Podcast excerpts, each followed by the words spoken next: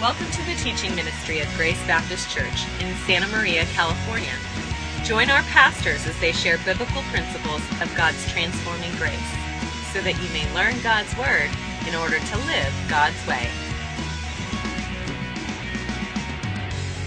Praise Jesus. Yes, we are back in Ephesians tonight. If you remember from months ago when we uh, left Ephesians, we are going to go back and finish now. Uh, and I am excited about being in one of my favorite books. But right now, let's pray one more time. And Jesus, we come back to tread on holy ground and to see in your word uh, what you are saying to us. And Jesus, I pray that you would help us to hear that word tonight so that we will be able to put off our sins and become more like Jesus Christ in this life. Bless us, Jesus, so that we can be a blessing. In Jesus' name, amen. Yes, when we were in Ephesians many months ago, my last sermon was on Ephesians chapter 4, 17 through 24. The main point I wanted to make in that sermon was that we need to have clothes that never go out of style. I used the metaphor of clothes because that's exactly what Paul did in this passage in Ephesians 4 22 to 24. He says, Put off your old self. He uses the idea of taking off your clothes, which belongs to your former manner of life and is corrupt through deceitful desires, and to be renewed in the spirit of your minds. And finally, to put on the new self, created after the likeness of God in true righteousness and holiness. I said in that sermon if you are going to be forever fashionable or fashionable forever, you must be desperate to wear eternal fashion. The idea is that if you are going to be godly, it must be a passion of yours to be godly. I wanted to catch the flavor of what Paul says in 1 Timothy 4 8. In that passage, Paul ditches the metaphor about clothes and eternal fashion, and he speaks plainly. He said, Godliness is of value in every way, as it holds promise for the present life and for the life to come. Being godly, wearing this eternal fashion, is of value now and forever. Therefore, what do we do? You and I must do whatever it takes. Whatever it takes to have that godliness, to be desperate to wear eternal fashion.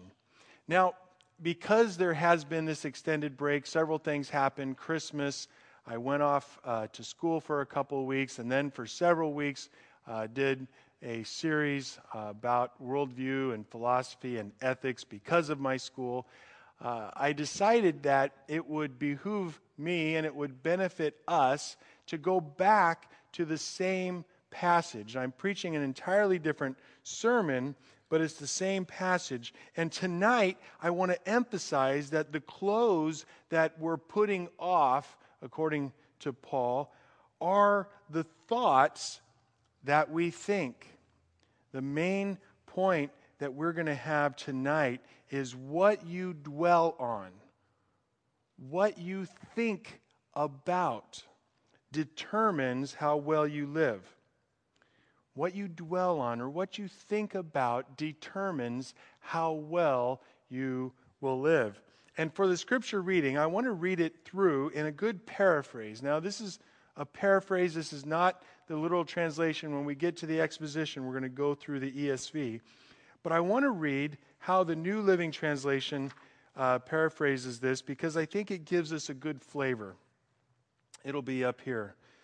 But it says, With the Lord's authority, let me say this live no longer as the ungodly do, for they are hopelessly confused. Their mo- closed minds are full of darkness. They are far away from the life of God because they have shut their minds and hardened their hearts against Him. They don't care anymore about right and wrong. And they have given themselves over to immoral ways. Their lives are filled with all kinds of impurity and greed.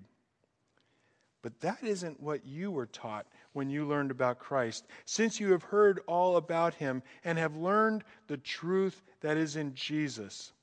Throw off your old evil nature and your former way of life, which is rotten through and through, full of lust and deception. Instead, there must be a spiritual renew of your, renewal of your thoughts and attitudes. You must display a new nature because you are a new person, created to be like God, God's likeness, righteous, holy, and true. That's weird. That, that's a little bit different, isn't it? Oh, well. What you dwell on determines how well you live. What you dwell on in your head, in your heart, will determine how well you live. Now, with this paraphrase ringing in our ears, let's look at the passage one thought at a time. We start with verse 17, where Paul says, Now this I say and testify in the Lord, that you must no longer walk as the Gentiles do in the futility of their minds. That's the phrase, this idea of in the futility of their minds is what we're going to be interested in tonight. The New Living Translation paraphrases it as hopelessly confused. I, I, I, like how that image, the futility of their minds being hopelessly confused, I think it communicates exactly what is going on. And as Christians, you and I, if you want to fill in your notes, this is your first blank. Your first blank says, refuse to live with futile thoughts. The first command we get out of this passage is that you and I must refuse to live anymore with futile thoughts. Now, Paul is going to unpack what it means to live in the futility of their minds here in verses 17 through 19. And then he's going to offer us the solution. How do we deal with living with futile thoughts in verses 20 to 24? Now, in our verse, Paul mentions the unbelievers. He calls them Gentiles. But the point he's getting at is these are unbelievers. Now, he's making a generalization here because not even all believers do all the things that he's talking about. But the point is is that you and I must not live like those who are godless. Because the godless live in a way that is futile. There is no useful result to their life. There is nothing of value and or importance whatever it is that they have accomplished. Unbelievers live futile lives because they have trifled with the most significant. If there are two things in this world that you don't want to trifle with, it is God and the time that He has given you on this earth.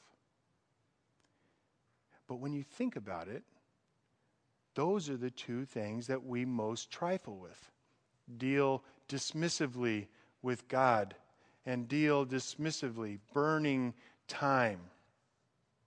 But those are the two things that we must not do. What you dwell on determines how well you will live. Now, tonight, if you are used to being with me, I don't want to focus on the normal sins that we talk about here bitterness, lust, rooting for the giants. Tonight, instead, I want to focus on the sin that I struggle most with because I think it makes an easy application, an obvious application of Paul's message to control your thought tonight. I want to focus on coveting, which Paul calls idolatry. And so I found some verses that go right hand in hand with what we're talking about tonight in the Old Testament. And the first one is Psalm 119:37, where the psalmist says, "Turn my eyes from looking at worthless things and give me life in your ways." The worthless things that he talks about right here, Paul or the psalmist is referring to whatever newest or best or coolest gizmo that you can find yourself coveting at the moment. And we look at these newest, coolest gizmos as giving us life. We think that they're going to make us happy and they're going to meet some needs. If I only had blank, I would be happy. But the psalmist says, Turn my eyes. And this is just another way of saying, Protect me from these futile thoughts that Paul is talking about. Or as Solomon said, Guard your hearts, for from it, from it flow the springs of life. But then the question is guard from what? What is it that we need to guard from when we're coveting things that are going to burn? Well, Job tells us the answer. He says, Let him, let us, let me not trust in emptiness. Again, when you're reading this verse, translate emptiness with whatever blank you want to fill it in with, whatever thing that you're coveting. And he says what's going on. This is 4,100 years ago. He says this person is deceiving himself, he's lying to himself. For emptiness will be his payment. The payment for going out and buying some big new gizmo is having a big new gizmo charge on your credit card. People buying things that they don't need with money that they don't have to impress people they don't know. Hmm. Sounds like that might be a problem in our country. Probably not, though, right? Jonah, while he's sitting in the belly of the great fish, finally comes to his, his senses. And he tells us, I think, one of the most important things we need to know in this regard in verse 2 8, where he says, Those who pay regard to vain, futile, worthless, empty idols forsake their hope of steadfast love. This was one of those verses, the first time I ran across it. You ever get one of those verses and it jumps off the page as if it's written in neon lights? This was one of those for me when I realized, oh my goodness, if I keep chasing after some silly idol, I'm going to lose what is really most important. Now, I think it's a valid question to ask what does this forsaking their hope of steadfast love look like? Well, Paul spells it out exactly in our passage. In verse 18, he says, These unbelievers, these people who are chasing vain, empty, worthless idols. He says, They are darkened in their understanding, alienated from the life of God because of the ignorance that is in them due to their hardness of heart. They have become callous and they have given up themselves to sensuality, greedy to practice every kind of impurity. I like how the New Living Translation paraphrases the first clause. They say, it says, their closed minds. It's ironic to me that so many people who call themselves free thinkers, quote unquote, because that's what atheists call themselves nowadays, are usually the most narrow minded, closed off to others' ideas.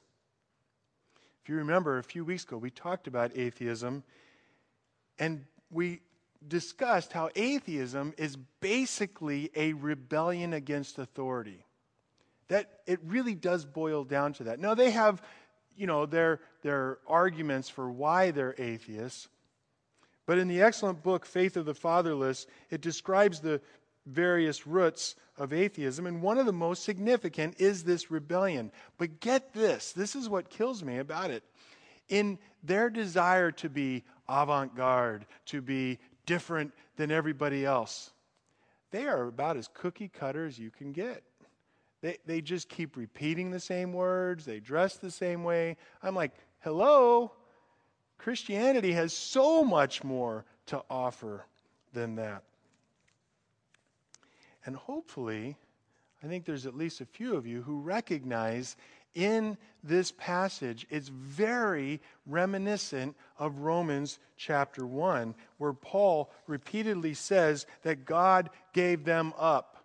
He gave them up to some new foolishness as they took, these people took another step towards living out the wrath of God. Why? Why do they choose or why do they go down this path? Well, Paul tells us in verse 21. He says, For although they knew God, okay, God put eternity in our hearts so that we are without excuse. Although they knew God, they did not honor him as God or give thanks to him, but they became futile in their thinking, and their foolish hearts were darkened. By the way, if you're paying attention and we want to answer this question how do I live my life without these futile thoughts? Well, here's your first answer. Your first answer is right here. It says, Give honor to God because He is God, and give thanks to Him because that is how we live without our foolish minds being darkened. Our hearts are darkened, and we end up the place described here in Ephesians 4 and, and in that place described in the second half of Romans 1. And what we find is we are in a bad place indeed. Our foolish minds are darkened, we are alienated from God, and we are living in ignorance. But that's what Jonah said would happen. Those who first who pay regard or cling to worthless idols forsake the grace that could be there. That's the next slide there. So, what's the solution? The solution, in part, is found in Psalm 24 4. Another one of my favorite verses. He who has clean hands and a pure heart. I should have had the verse 3 up here. Who shall dwell in the house of the Lord? He who has clean hands and a pure heart, he who does not lift up his soul to what is false. There's almost nothing so false as worshiping something. Because as soon as you have this new thing, then you're going to have another thing that goes with it in order to make your thing com- collection complete. Hey, does anybody know what I'm talking about here? As soon as you get one thing, you have to have two more to one to protect it and another one to do something else with it. He who does not lift his soul up to what is false and does not swear deceitfully. My friends, the 10th commandment is do not covet. Coveting your neighbor's wife, his house, his field, his 80 inch LCD TV, or his giant 2006 F 250 this kind of coveting is lifting up your soul to what is false. But instead, the solution look to one another one of these neon verses for me. Hebrews 13:9. For it is good for the heart to be strengthened by grace. It is good for your heart to be strengthened by grace. How are we strengthened by grace? By dwelling on grace rather than dwelling on some thing or some relationship or some desire Dwell on what God has done for you because what you dwell on determines how well you live. Dwell on grace so you will live well. What you think about determines how well you live. So think about grace so you will live well. What you value determines how well you live. So value grace above anything and everything else. And remember, you and I can measure what it is that we dwell on and value by how much time, talent, and energy and treasure you invest in whatever you're thinking about. I mean, let's get to brass tacks about this. If you keep on thinking about some new thing and you let your mind continue to spin in that, then you're just going to want it. You're going to have to have it. And eventually, you will have it. Now, this is true when you're talking about lust. This is true when you're talking about bitterness. This is true when you're talking about coveting. It's true when you're talking about any kind of sin. Because Jesus said, Where your treasure is, there your heart will be also. Now, that is the problem. The problem is that we get wrapped up in too much futile thinking, and what you dwell on determines how well you live. But Paul continues. He continues in his passage in verse 20. He says, But that is not the way you learned Christ, assuming that you have heard about him and were taught in him as the truth is in Jesus. I remember first coming across this verse in my Ephesians class in seminary. And it stood out to me because Paul's language is, is kind of awkward. You know, it, it just doesn't feel right. What does it mean to learn Christ?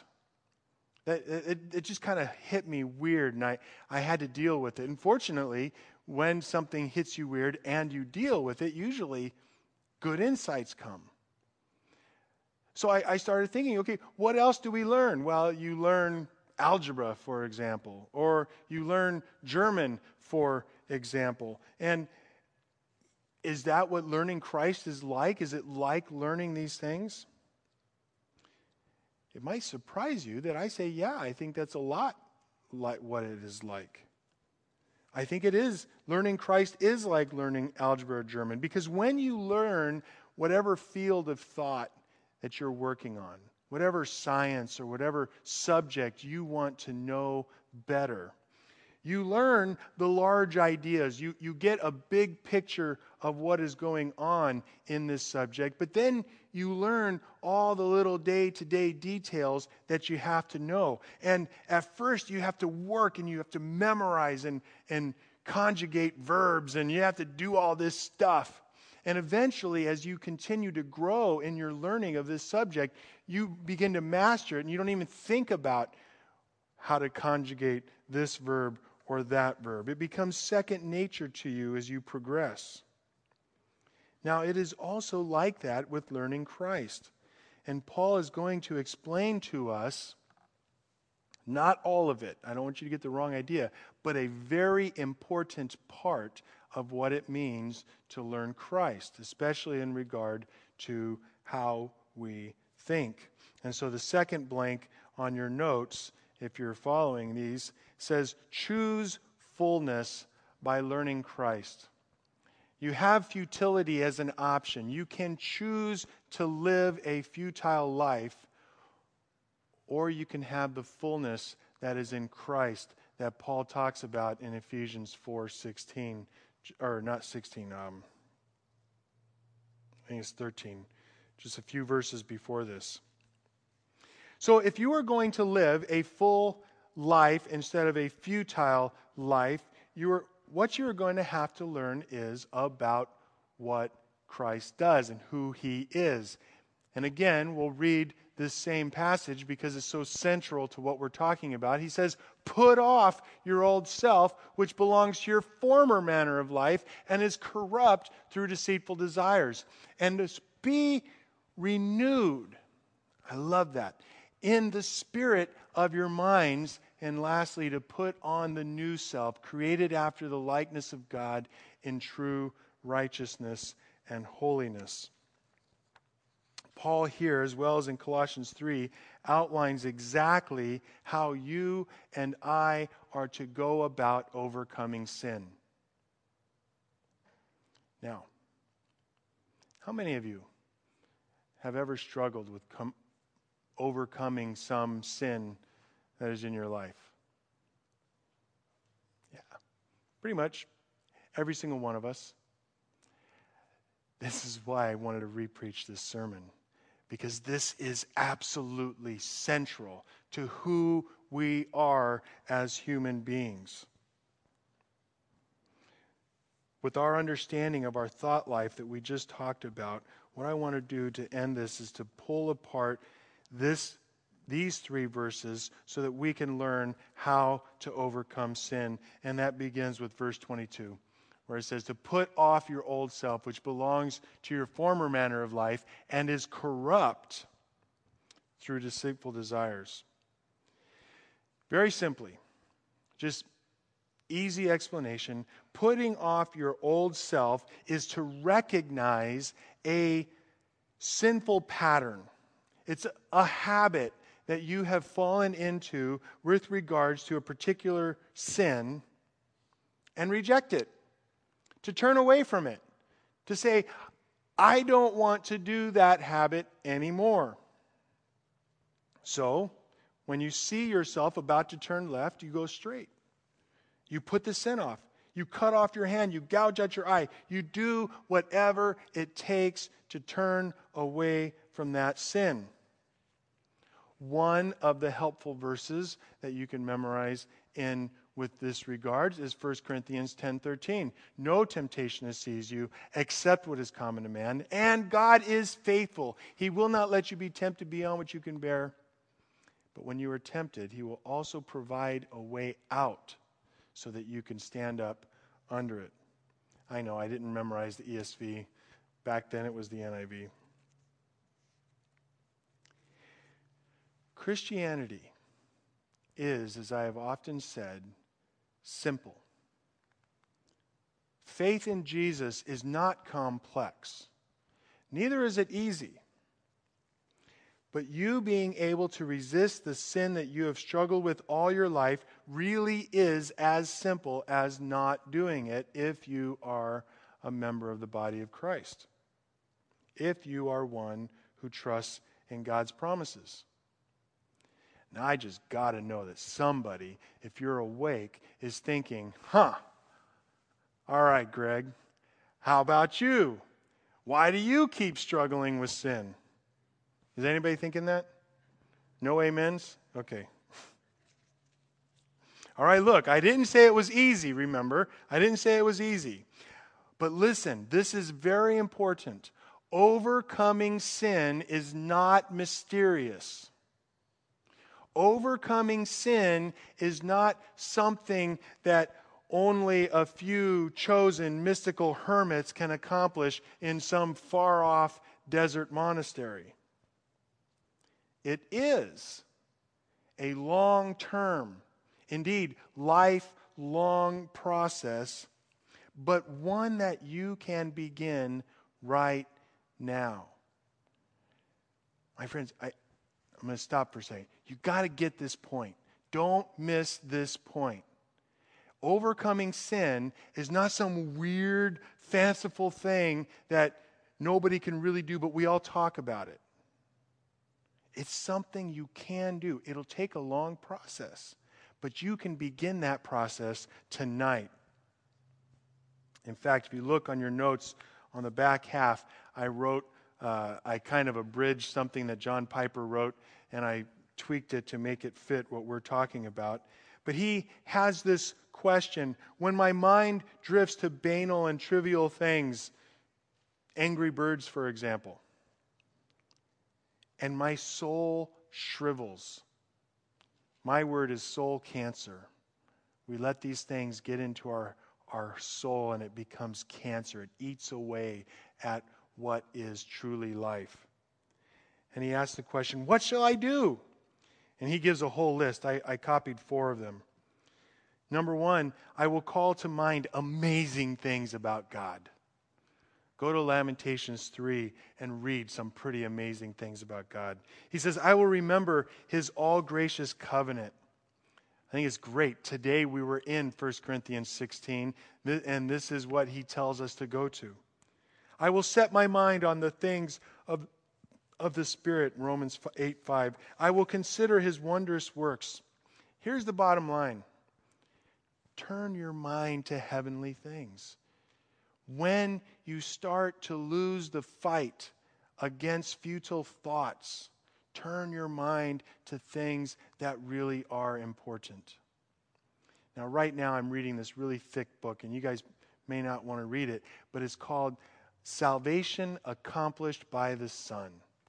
And I love it because when I'm getting ready to go to bed, I read just a few pages, and my thoughts are no longer about camping trips and whatever mundane things that I've been thinking about today. But now I'm thinking about what the Lord accomplished for me. And He's taking me think, in, in areas that I wouldn't have normally thought of. He's talking about how this, the sinless life of Christ was a part of what made me, what enabled me to be saved. Ultimately, obviously, through death, Christ's death and resurrection. But turn your thoughts to things that are eternal. You can begin that process by choosing to put off your old man, your old habits that lead inevitably to sin. And then, verse 23, he says, to be renewed, back one, we're not to 1 Corinthians yet. Um, be renewed in the spirit of your mind. Now, here, I want you to catch something. I know it's grammar. Some of you aren't English majors. It's okay. But this is important, and I think it's something that anybody can catch.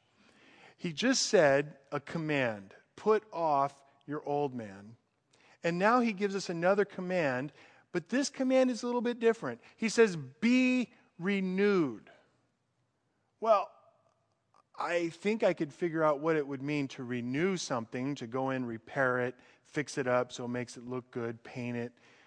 But what does it mean to be renewed? Now, this, this is something that ought to catch your attention. Obviously, this renewal is either the direct action by someone else. Someone else is doing this renewal, and I am standing there being renewed. Or the other option that this could be pointing at is that there is something that I can do, but it, this renewal will be an indirect result of whatever it is that I'm doing. I'll explain that in just a minute. But it, it would be something that I'm doing this in order to do this. Now, in this case, I think both answers are correct. First of all, if you don't go through the effort of putting off and putting on, you will never grow in your relationship with God. Period. You cannot simply say, Oh God, make me holy, oh God, make me holy, oh God, make me holy, oh God, make me holy, and then go flipping through your favorite shopping web pages. All you will do is experience more and more and more and more coveting. Fill in whatever sin blank you want to fit there it will work the same way. Praying, God, protect me, and then going right back into the lion's den is not wisdom. Thank you for laughing. I needed that. Remember that we have said many times that God saves us. God is the one who saves our soul. And He is the one who took us, spiritually dead people, and made us alive. You and I could not have done that work ourselves. This is called justification in the Bible. But sanctification, or the process of being made more and more like Jesus, is the reaction, or excuse me, the result of an action both by God and by myself. It is a work that we do together. Now, again, I'm hoping that at least in your mind, somebody is sitting there thinking, okay, Greg, I got you again. You're missing something really important. And you're right. If I left it here, then I would be missing something very important. Because what I've outlined is Paul's description of how you and I can overcome our sin.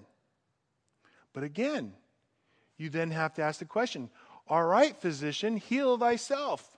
How come you're not sinless? And if any of you think that I'm sinless, my wife is right there. You can ask her. She'll straighten you out right away. I got one laugh. That was it. You guys are tough. The real question is Greg, where's the gospel? Where's the gospel in all this? Because do it yourself religion, saving yourself from your own sin, last I checked, is not the gospel. And believe me, it is not the gospel. Are you relying on yourself to overcome your sin? Don't you need the cross? Indeed. Amen. Don't let anything I say make you believe that I think I can overcome my sin myself. I've tried for years and I still can't do it. That idea that you can overcome your sins by yourself is heresy. But here's how the good news of Jesus Christ fits into the picture of Paul's explanation of how you and I can deal with sin. He says, Be renewed in the attitude of your mind. Allow Jesus to be your righteousness.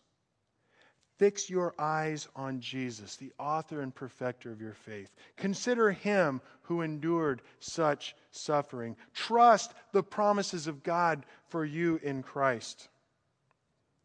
Now, here is one of the promises that holds these two in tension, the proper amount of tension that they need to be held in, and that's in 2 Corinthians 7 1, where Paul says, Since we have these promises, we have promises from God to us about what he will do for us. Since we have these promises, beloved, let us cleanse ourselves from every defilement of body and spirit, bringing holiness to completion in the fear of God. The point that Paul is making in 2 Corinthians 6 and then ending that point here in verse 1 of chapter 7 is that it is because of God's promises that we can work out of this good news, this gospel, in order to bring holiness to completion in the fear of God. What promises? All of God's promises for you in Christ. In fact, one of your jobs, believer, is to know the Bible well enough that you've got the promises on the tip of your tongue so that you know when you're facing this temptation, you can fight it. And in fact, it's a lot easier than that, really, because you know where you're tempted.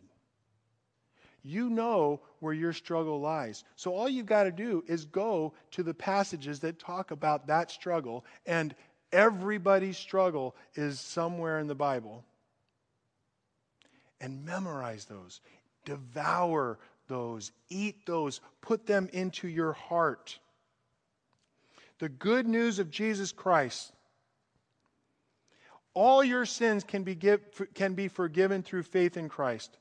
That's the good news. This good news is what we need in order to be renewed so that we can then take the next and last step of Paul's very brief outline of the process of overcoming sin, and that is to put on the new self.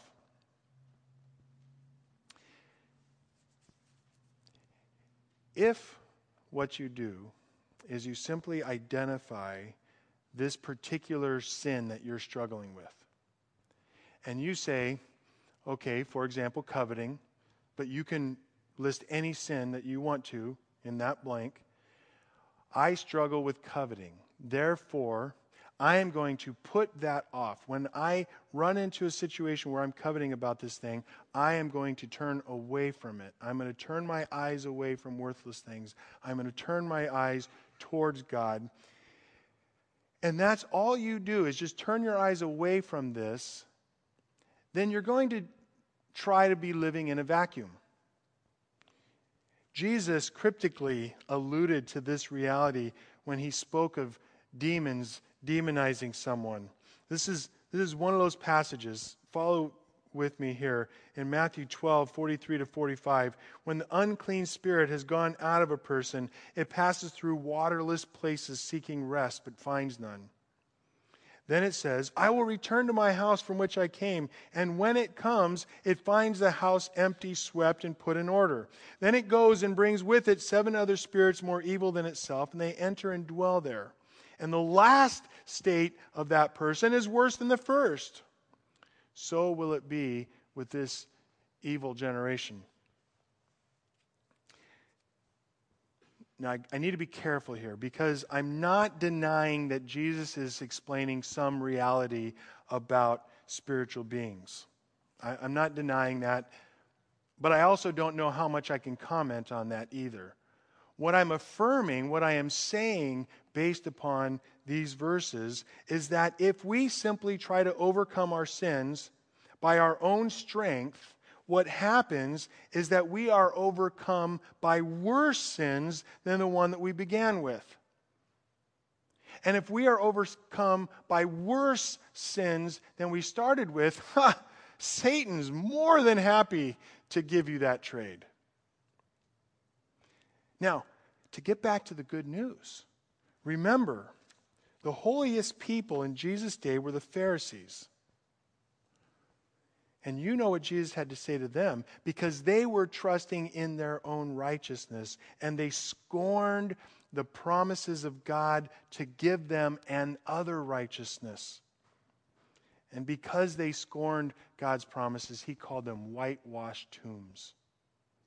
Yeah, no problem. You don't want to lust, you don't want to be covetous, no problem. I'll make you the most prideful people that ever existed.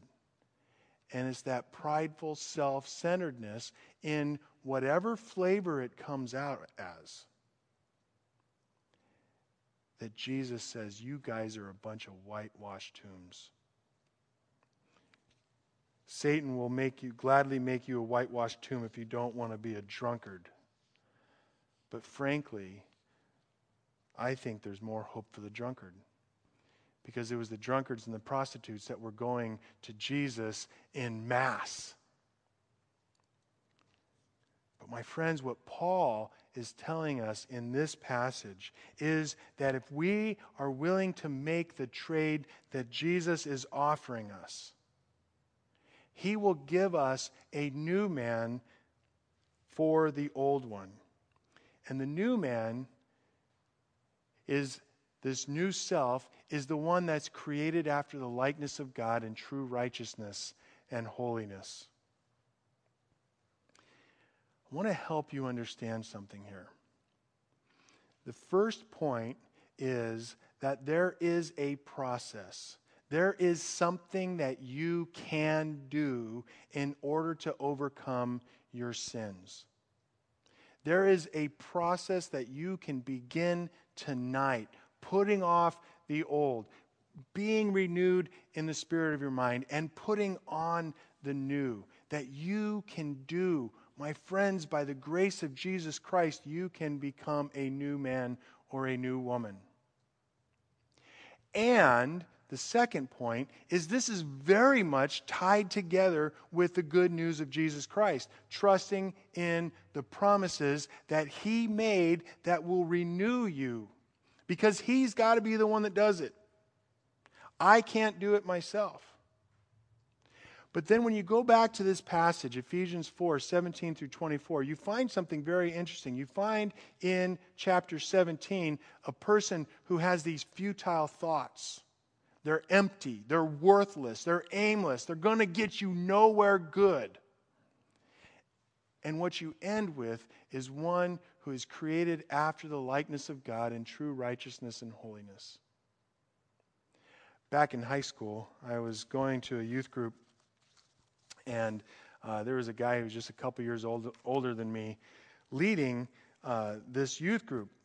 And I remember one of uh, his lessons that he was talking about. He uh, was talking about, and, and he, he had a really hard time explaining it. And so I struggled for years trying to figure this out. He said, You know, this idea of created after the likeness of God and true righteousness and holiness. He, he said, You know, you, you'll become more like Jesus, but you'll be more like you as well. And, you know, I, th- this idea bounced inside my head for years, and I, I really didn't get it. And then I remember uh, I was upgrading something. It was probably Microsoft 95 or something like that. I was up, upgrading my computer, and I realized that all of these computer programs all have, you know, Microsoft version 1.0, Microsoft version 2.0, Microsoft version 3.5, or whatever uh, the, the deal is. And here is, I think, a, a useful way of thinking about what this process is. Is as we begin to trust in God's grace more and more, as we begin to be men and women who continually, as a process, put off the old man, we be renewed in the spirit of our minds by the grace of God, and then put on the new man, the new habits that are good. We become more like Jesus, but we are more in essence who we were meant to be. We become ourselves, version 8.2. And this, my friends, is, I think, a really good, helpful way for us to think about it because God loves you exactly the way you are. And he loves you too much to let you stay that way. So, my friends, this week, begin the process. Allow the Holy Spirit to begin the process in you to make you the better version of yourself that you can be. Let's pray. Almighty Heavenly Father, we do give you praise and glory because you are wonderful. You are the God who loves us exactly the way we are, and you love us, Lord Jesus, too much to leave us this way. God, I pray that my brothers and sisters and I will be able to walk with you in such a way that we become followers of Jesus in a new and vibrant way and that we remember what we dwell on will determine how well we live. We love you, Jesus. Amen. Our hope is that today's message empowers you, by God's grace, to live God's way. For more information, visit us online at gracebap.net.